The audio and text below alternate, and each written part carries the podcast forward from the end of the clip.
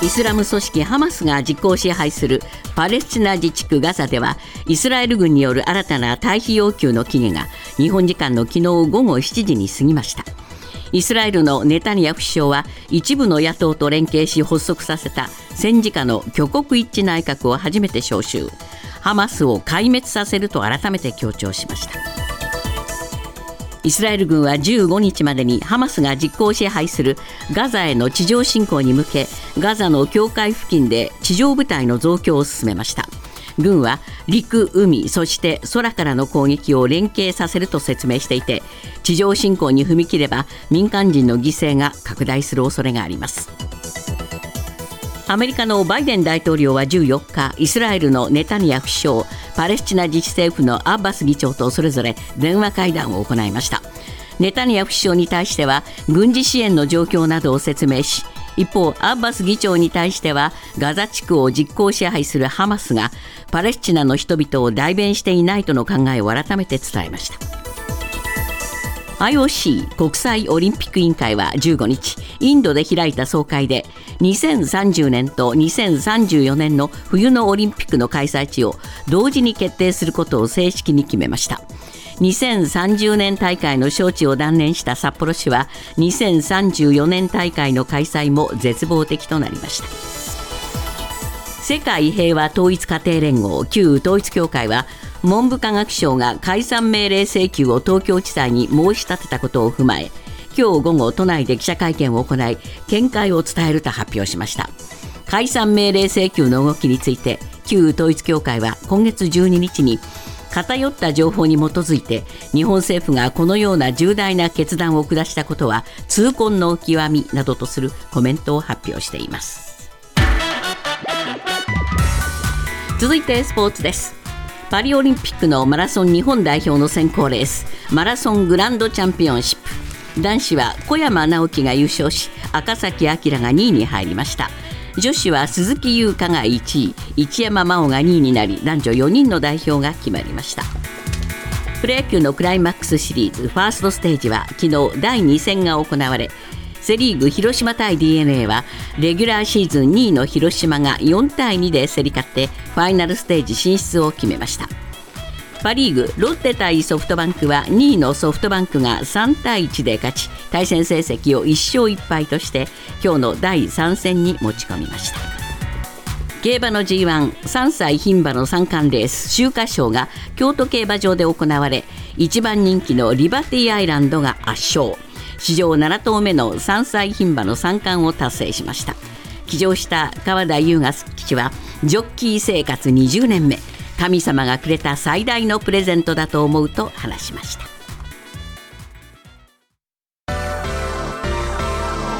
ニュースズームアップ。イスラエルとパレスチナ自治区ガザ地区を実効支配するイスラム組織ハマスの軍事衝突でイスラエル軍は14日夜ガザへの地上侵攻に向けた準備が整ったと発表しました。一方イランのアブドラヒアン外相は14日イスラエル軍が地上侵攻に踏み切った場合イランも対応せざるを得ないと述べています。ニュースズームアップ。迫る地上侵攻各国の対応は？今日のコメンテーター時事通信山田圭介さんです。えー、まずイスラエル軍ですけれども、もう準備は整ったんですね。そうですね、軍の広報官がですね14日の発表で、陸海空からのガザ攻撃が可能な準備が整ったということを言っていまして、えー、でまた従来の空爆を中心にした攻撃から、ガザ北部を手始めに、かなりの規模の地上作戦に局面が移るということも、えー、まあ、宣言しているわけです。はい、でネタニヤフ首相ですね、イスラエルの首相はですね14日にハマスが7日に越境攻撃を仕掛けたガザ近くのイスラエル南部を訪れまして、でそこで次の準備はできているか、次の段階は近づいているというふうにまあ発言しているわけですね。まあ、こういう形で結構、まあ、人数もですね大量の兵士をまあその動員するというような形を取っているわけですが、はいどうなんでしょうかね、まあ、このガザの一般の人たちは避難してくれって言うけど、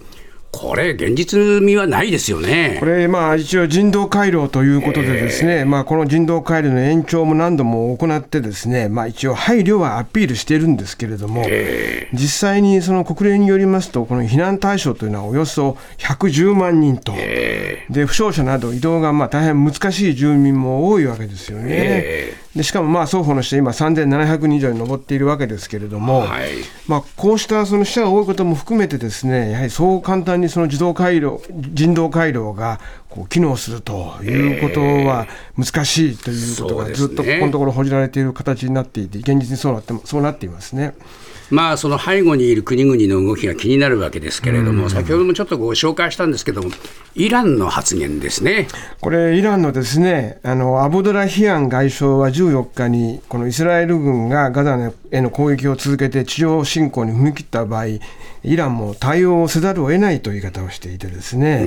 うん、でこれどうなんですか、イランも直接軍事行動に出るという意味なんでしょうこれはですね、えー、あの一つはやっぱりヒズボラをですね、使って、まあ、これ、正教下にあるわけですね、はいはい、これを、まあ、使ってその侵攻をしていくというですね、対抗していくという、イスラエルに対立している組織ですから、まあ、直接どこまでイランが関与するかということはあるにせよですね、もう事実上、イランはこれ、ここにこうかなり前前のめりになるというかですね、えー、そこに踏み込んでいくこと、今まではややこう距離を置く面もあったわけですけれども、はい、そこに、えー、進んでいくということじゃないでしょうか、うん、ですから、あらゆるシナリオに備えて完全に準備していると、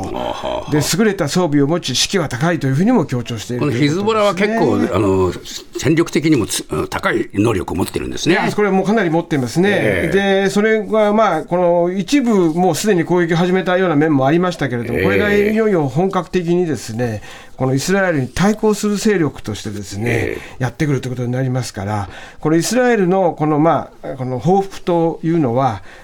単にそのガザの方からのその、まあ、ハマスからの反撃だけではなくて、ですね、これ、イランも相手にしなくてはいけなくなるということになりますので、ね、ね。これはもう戦火が当然広がるということだと思いますね、まあ、そういうことを恐れてか、アメリカはですね、はい、えー、まあ、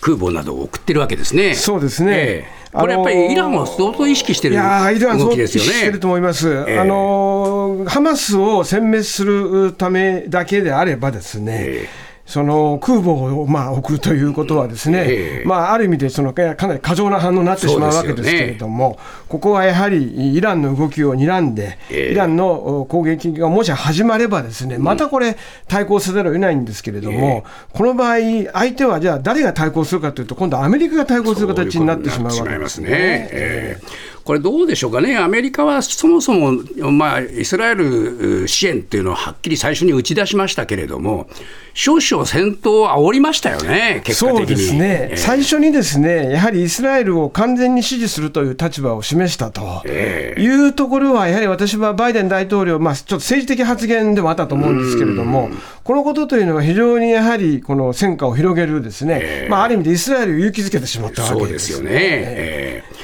まあ、今になって少しあのトーン変えてきました。これあの、バイデン大統領もさすがにですねここで少しトーンダウンしなければ、またとどまるところを知らなくなってしまうということで、ですね、で発言のトーンを変えたということで言いますと、今までのような、それまでのようなですねイスラエル支持一辺倒ではなくて、こうパレスチナ人の多くがハマスとは関係がないんだと、人道危機への対応が優先事項なんだというふうに、えー、まあ、発言してですね。今更そんなこと言ってもね。いや、これですね、まあ、報復する相手はハマスだと強調してるんですけれども、これも取りようによっては、ですね、もうやはりこれ、イスラエルからの反撃が始まれば、ですね地上侵攻が始まれば、やはり民間犠牲者がもう増えざるを得ないと。そうすると、そのことをまあある種見越してですね、まあ、国際世論からの批判がアメリカに直接来ないようにというですね、まあ、ちょっとそうした予防線を張ってるような発言にも聞こえる、ね、そうですね、はい。うん、ちょっとね、アメリカはご都合主義ですよね、これ。あのそこはですね、えー、ここはまあ順をこうやはり国際世論から守ろうとしているというようなところが、私は透けて見えますね。そうですね、はいまあ、それぞれの国もお国の事情を抱えてますから、必ずしもですね単純にはいかないんでしょうけれども、やはりアラブ側の動きも気になるんで、そのまあ中心になるのはエジプトだと思うんですけど。そうですね、えーエジプト大統領はですね、このエジプトは仲介に全力を注ぐ用意があるんだということを、士官学校の卒業式で言いまして、で現にその新大統領はですね、今回の戦闘が始まって以降、アメリカ、イギリスなどの主要国やサウジアラビアなどのこの地域大国の首脳らとまあ電話協議を繰り返して、活発な外交をまあ繰り返していると、まあ、仲介の実績を見せようというふうにしているような感じもするんですけれども、まあ、いずれにしてもしかし、ハマスによる人質の拘束も続いていますから、まあ、こうした仲介が果たしてどこまで、えー功を奏するのかと、これ、ある種、時間との戦いという面もありますのでね、まあ、あの今やれる範囲というのは、まあ、仲介をすることは、それ自体は、まあ、方向としては、まあ、あの間違ってないとしてですね、今ある危機を救うということに関して、人手の命を救うということに関して、どれだけこれ、貢献するのかということに関しては、まあ、まだまだ疑問が多いですね。そうですはい。ね、まあ、アラブ連盟の中もいろいろとそのイスラエルとの関係を修復したいなんていう動きもあっただけに、はい非常に複雑ですよね。そうなんですね、ええ。でこれがまあ元元のまたこう白紙に戻る可能性もあるわけですけれども、まあ、そういう意味では、ですねハマスが狙ったあある種のその仲介あの和解交渉をですね、に水を差してやろうというところは、まあ、ある種、まあこれ、功を奏しましね。てしまっているという形になってしまっているわけです。まあ、それだけに、えーこの対話というものが難しくなってきている側面でもあるという状況でしょうね。ニュースズームアップ。週末各社が世論調査を行い毎日新聞読売新聞共同通信の調査ではそれぞれ岸田内閣発足以降で最も低くなりました。各社の調査では経済対策について期待できない期待しないという回答が圧倒的に多くなっています。ニュースズームアップ。支持率が上がる要素がない内閣支持率最低を連発。いやー、もう右肩がどんどんどんどん下がってきちゃってるというね、え続いてますね。もうあの一言で一言で申しますと、期待できないから支持できないと、もうこういう構図が非常にはっきりしたわけです。数字も相当ひどいですよ。ひどいですね、で毎日新聞はこれ、まあ、前回と同じで25%の支持率と、これ、もう25ですからね。24人に1人、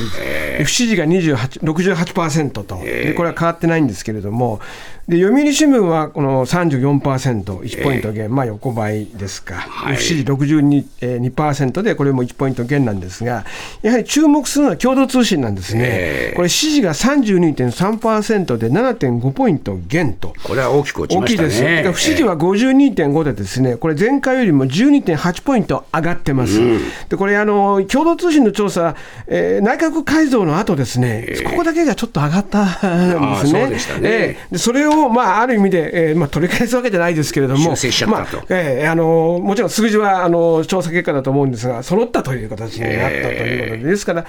でうちの調査は一週、時事通信の調査も1週間前にやってるんですけど、はい。やっぱり、えー、40あの不支持がですね、46.3%で2.3ポイント上がりました、はい。まあ不支えーで支持率も1.7ポイント下がって26.3でですね、つまり全社がですねやっぱり26%とか27%とか、まあ、2割台のですね、えー数字から3割ちょっとというところにもう固まってきていますので、やっぱり世論調査の結果がここまで揃うということは、もう世論そのものがこの数字であるということそういうことですね。でいいと思います。まあ、特にその物価対策、う経済対策ですね、ええこういうものに対する批判が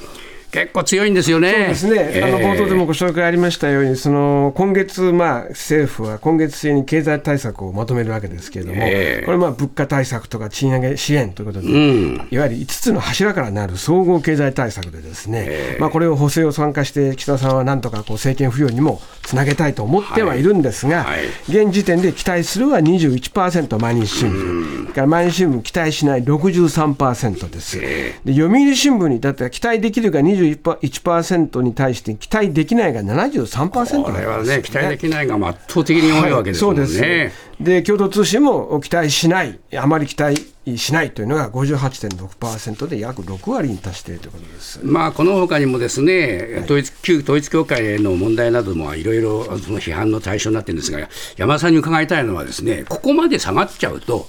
岸田内閣は危ないんじゃないですか？私はですね、あのー 解散だのなんだの言ってるけど。これはまさにですね、ちょっと局面がですね変わってきていて、でこれまではなんとかですね経済対策で何々打てばまた戻ってくるだろうという,、こう気持ちが、期待感が、まあ、あった中での、まあ、政府もお政策だったわけですけれども、ここまでいきますと、総理はまずそもそも解散を打って、総裁選挙をに臨むというシナリオが、果たして果たせるかどうかと。これじゃちょっと難しいですよ。ええでその難しいっていうことはどこを意味ことになるかというと、じゃあ、岸田さんでは選挙は戦えないというふうにもう変わってくる、ですよねと特に党内の世論が変わってくる可能性があるわけです。ええで、まあ、今度、まあ、22日に、まあ、補欠選挙ありますけれども、はいまあ、その結果はあーどうなるかにかかわらず、もう支持率が低いということはもうはっきりしていますから、私は年内解散が打てるような状況というのは、相当この数字から見ると、もう厳しいということが一つと、それから、じゃあ先々、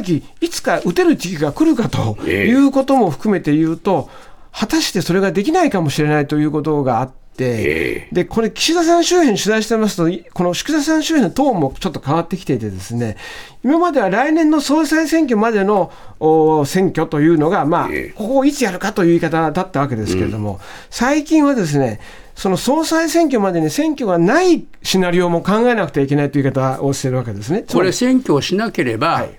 総裁選までは持つんですか？ここが問題で、この政権を任運営しているというか、政権を担っている側はですね、常にまあある意味で、えーまあ、ベストシナリオを描きながら戦略を打っていくので、多分政権関係者はですね、いや、これはなんとか乗り切れるためのお方策というか、まあええ、党内基盤もこの間の改造で打ったから、ここはできるということをまあ思ってやるんですけれども、現実問題ですね、これ、戦えるのかっていう声が出てくる可能性があって、例えばそれはどういうことに現れるかというと、ですねいざ選挙が行われた段階で、あるいは選挙をしようとした段階でも、もう岸田さんは応援に来なくていいと、これあの、実は麻生さんの時にそういうことが起きたんですね、でもそれは完全に麻生さんがもう退陣することにつながる兆候だったんですけれども、このままですと、選挙で戦えない岸田さんというレッテルが貼られてしまう可能性がありますので。はいこれがまあ私はまあすぐではないでも年明けまでこの傾向がまだ続く。あるいはもっとひどくなるような状況になるとすればですね私はポスト岸田という動きが党内でもう動き始めてくるとええ。なると岸田さんの再選論っていうのは再選というのは非常に遠遠のく遠のいてしまうといや、もう岸田さんの再選は相当これ、無理くりになりませんか？そうですね。ですから何か、えー、起死回生というようなことを考えているのかもしれませんが、まあ、その手段ないです。これ、ね。あのーまあ、もう今やないと言っていいんですが、例えば北朝鮮のですねこの拉致問題などというのは、その中のお逆転のそのシナリオとして、一時ささやかれていましたけど、それはすっかり最近言われなくなってしまったわけで、これ、もしですね、はい。選挙できないとはい。いうことになって、総裁選まで引っ張るんですか、選挙できないまま総裁選を迎えると、そこまでは岸田さんは、まあ、どんなに数字が低くても持つんですか？これ、どんなに数字が低くてもと、もものすごく低ければ、私は岸田さんはどこかでですね自分の、おまあ、前情といいますか、自分の影響力を少しでも残せる人に移すというふうに戦略を岸田さんは変える必要があると思いますね。ただ一方で、岸田さんは今だから岸田さんで我慢しているけども、手を挙げたい人は何人かいるわけで、その人たちはその人たちで動き出すという、この2つの動きが出てくると思います。そうですか。ということは、まあ、あ選挙できなければ、来年の総裁選で岸田さん変わると。ええ、その再選挙の前に、あるいは岸田さんがもう自分は辞めるということもありえます。一番最短のコースは、それが岸田さんの退陣です。